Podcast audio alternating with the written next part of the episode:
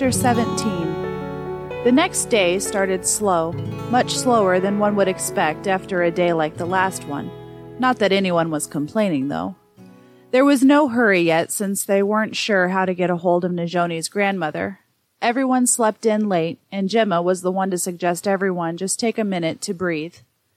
After breakfast, there was a time of Bible reading, which Jack tried to get out of, but then realized he had nowhere to go. At the kitchen table, he sat between Dusty and Slade as Phil read a passage from Romans. There was some conversation about the verse and its meaning, which Dusty seemed very interested in. Jack found himself paying attention only because Dusty was passionately talking about what the scripture meant to her.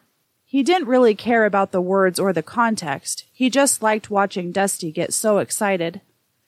Najoni sat on his lap, a small puzzle laid out on the table in front of her. He helped her find the right pieces and keep them from ending up on the floor.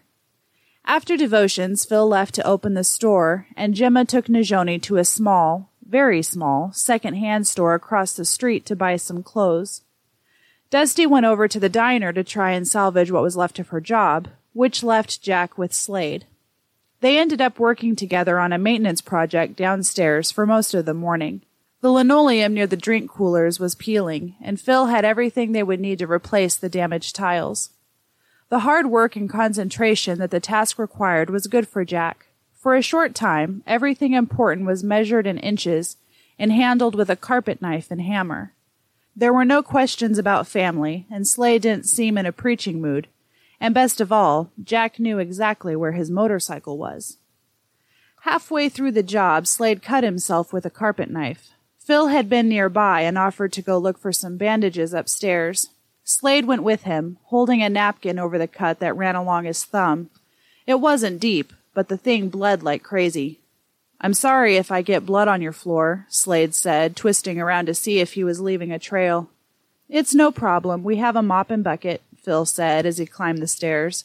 Gemma and Najoni had returned some time earlier from their shopping extravaganza and were now in the living room going through their bounty. While Slade went to the kitchen sink to rinse off his hand, Phil went into the bathroom to look for band-aids. How'd you ladies make out? Slade asked, turning on the faucet. I got a new dress, Slade, Najoni exclaimed. He peered back over his shoulder as Najoni proudly displayed the denim jumper out in front of her. He grinned, nodding. It's beautiful. We bought shoes, pants, some shirts, two dresses, Gemma told him, a beaming smile on her face as she lifted each article of clothing as she listed them off. My goodness, is there an outfit in there for me? Najoni giggled, looking at Gemma, who was shaking her head, amused. Slade pouted playfully and turned back to the sink. Then behind him there was some whispering, and a paper bag rattled before Najoni came bounding into the kitchen, hiding something behind her back. Her smile gave away her secret. What's up, pussycat? Slade asked suspiciously as he patted his hand dry. With no further ado, she stuck out her hand. Sitting on her palm was a small toy motorcycle. Is that for me? She nodded. Well, thank you, sweetie. Do you like it? She picked it out herself, Gemma said from the couch. Slade nodded as he took the toy and looked at it closely. It's great, thank you. Oh, I also got a new book, Najoni said and took off back to her pile of goodies. Slade took a seat at the table, holding his injured hand close as he set down the motorcycle in front of him. Najoni returned to show him her new book, holding it so carefully as if it was the greatest treasure of all. Phil came out of the bathroom with a first aid kit and a bottle of hydrogen peroxide and set the items on the table. To make room, Slade pushed aside the purple and pink backpack, but he misjudged the edge of the table and it hit the floor. The zipper had been open and the contents spilled out. Oops! Slade quickly bent over and righted the backpack. A book had fallen out, flopping open on the floor, and he pulled it towards him. As he lifted it by the hard cover, he saw something stuck to the first page. Upon closer inspection, he realized it was an address label. The name listed was Maisie Hillfire, with a street address in Metzlin. Using his fingers to hold the book while also keeping the page open, he turned it in Najoni's direction. What is this? Najoni peered at the sticker, but unable to comprehend what she was reading, she shrugged. I don't know. Grandma put those on all my books. Najoni, Slade asked carefully, what is your grandmother's name? Maisie, she replied without missing a beat. Papa's name was Howard, and my mom's name was Dorothy. Dad's name was Todd. Her eyes suddenly grew sad, and she turned away to walk back to Gemma. Phil was looking at him, and he turned the book for him to see. I think we have an address. Later, when Slade showed the address label to Jack, it seemed like the missing piece to the puzzle. Jack almost felt disappointed that the little adventure was almost over. Of course, he wanted to get Najoni back where she belonged, but he wasn't quite ready to say goodbye. By the time Dusty got home for her lunch break, everyone was practically bursting with excitement. Even though Najoni didn't quite understand the importance of the find, she could tell it was exciting and went along with it. We found a sticker in my book, she exclaimed before Dusty had even set her purse down. Dusty looked to the others for clarification with wide eyes. Jack handed her the book, already open to the first page. How did we not see this before? she gasped. We weren't looking for it, Jack replied. I even read that book to her last night and didn't notice it. Who found it? Slade. He cut his hand while we were laying down some flooring and he and Phil came up. Hey, Slade interrupted. It's my one claim to fame. Let me tell the story. Jack bowed out and allowed Slade to tell his story, with additional details added by Phil and Gemma. This is great, Dusty laughed. When do we go? We can go today, Jack said. Think your boss will mind you taking another day off? She swallowed, tossing the book onto the table. That's not going to be an issue.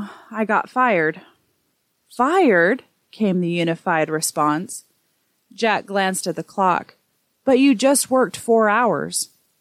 Another waitress was sick, so Eddie said I had to cover her shift. Then he let me go. Do you want me to talk to him? Phil asked. She smiled at him but shook her head. I don't blame him for doing it. I didn't call or let him know I wasn't coming in yesterday, and I forgot that the day before I had signed up to work a double shift. Well, did you tell him that you were caught in a storm, immediately followed by being held prisoner? Jack asked. Yeah, sure did. He said I still should have at least called. The others groaned. Oh no, Gemma lamented. I'm so sorry, dear. It's all right, Dusty said with a smile, patting Najoni's head.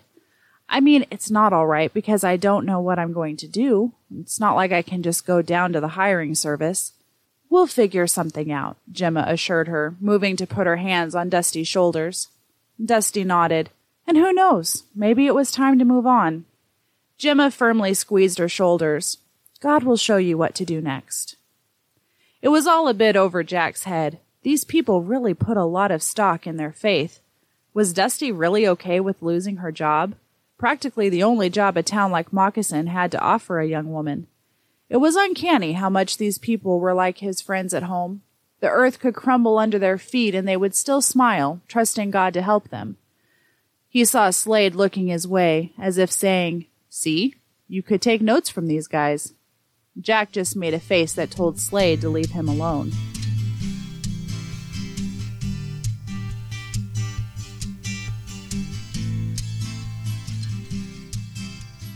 After lunch, everything that was needed for the day trip to Metzlin was loaded up into Dusty's pickup. There wasn't much that they would actually need, but some extra gas cans were put in back, along with a cooler of bottles of water packed in ice. Dusty had learned her lesson and brought a small backpack with some extra clothes and other personal items. The most important item to be put inside the cab was about four feet tall and refused to let go of Dusty's hand. Jack invited Slade to join them on their quest, but the man declined. I'll see you when you get back, he said. After everyone hugged and prayers of safety were offered, Jack, Dusty, and Najoni struck out for Metzlin. Jack drove, taking a different route than the secondary road that passed by Mickey's shack. Metzlin and Steam Springs were towns whose boundaries butted up against one another, separated by a ridge line and a veil of pines. Comparatively, Steam Springs was middle class, while Metzlin survived just below the poverty line. To Jack, it was all the same, indicative of what he considered to be the essence of res life. But in his youth, he remembered the competitive basketball games and fights that broke out between the two towns. But even though there was some bad blood between the two, family members lived on both sides of the line, which created a muddled connection. As Jack drove out of Steam Springs territory and crossed a concrete bridge, they entered Metzlin, and it was like entering a different world. Mangy dogs roamed the streets, climbing over piles of trash overflowing out of city garbage cans. Homes here were held together by sheer luck and duct tape. The yards just patches of dried yellow grass. Houses that looked like they should be condemned had one to two cars parked out front. Jack scowled, looking out the windshield with disgust. How could a person be proud to claim this as their heritage? I got into my first fight right there, he said, pointing to a square pad of cement on the corner. You lived in Steam Springs, right? He nodded, and that's what the fight was about. There were always fights going on between the kids from both sides of the bridge, which is stupid because after a few generations, everyone is basically related. Is it weird coming back? It would be if I gave a crap about this place. Dusty knew his snapping wasn't directed at her, but it was still shocking, and she clamped her mouth shut. She shifted in her seat to look back at Najoni, who sat very still with her back straight, staring out the window. How are you feeling, babe?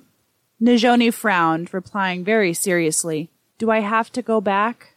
Dusty was at a loss for words and looked at Jack. He glanced in the rear view where he could just barely see the girl behind his seat. Would you rather go back to Mickey's? Dusty hit him in the arm hard. Why would you even say that?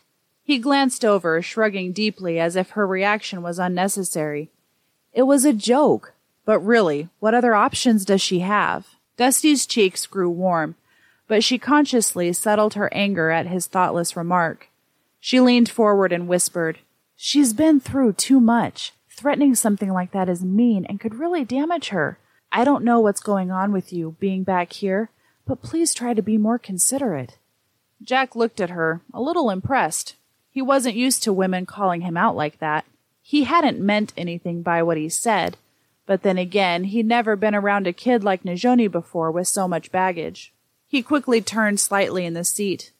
I'm sorry, Najoni. I didn't mean that. You don't ever have to go back to Mickey's. Ever. Will you forgive me for being so. He looked at Dusty. Apologies were not his strong suit. Inconsiderate, Dusty said. Jack nodded. For being inconsiderate? Najoni had been visibly scared by his joke, but now her brow furrowed. What is inconsiderate? Now Jack shot Dusty a look. See that? She doesn't even know. She's fine. Dusty rolled her eyes, then leaned over the back of the seat and said, Sometimes people say things they don't mean, trying to be funny, but their words can hurt. They don't think about how their words can hurt others.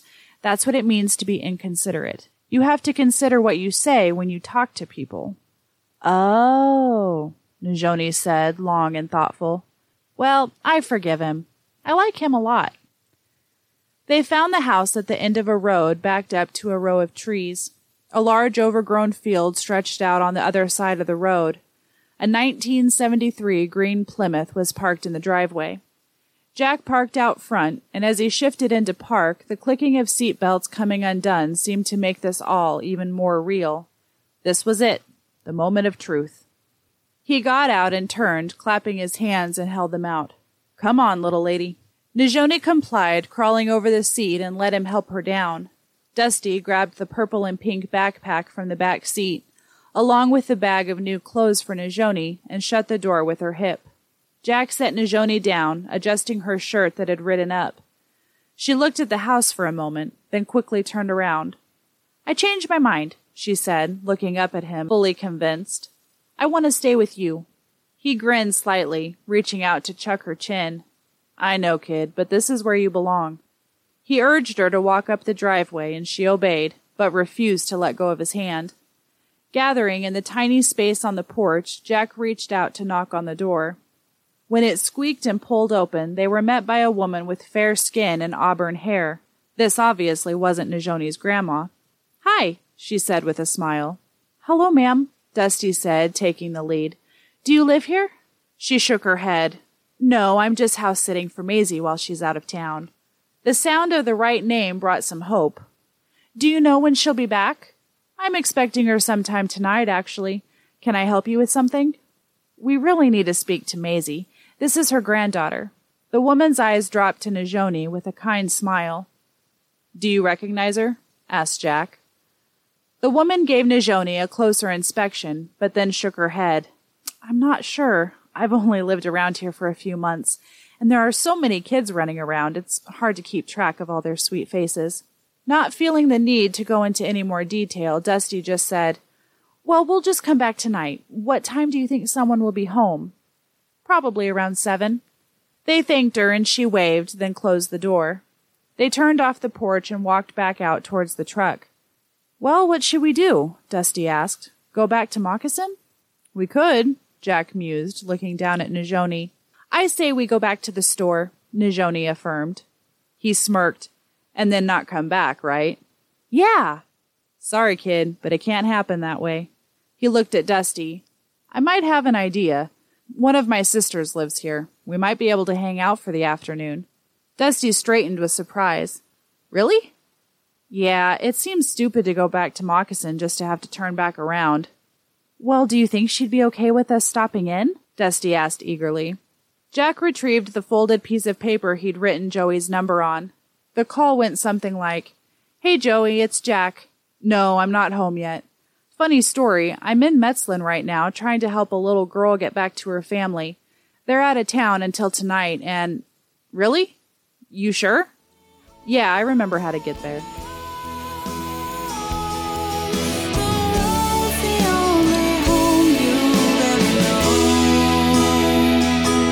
And that's the end of chapter 17.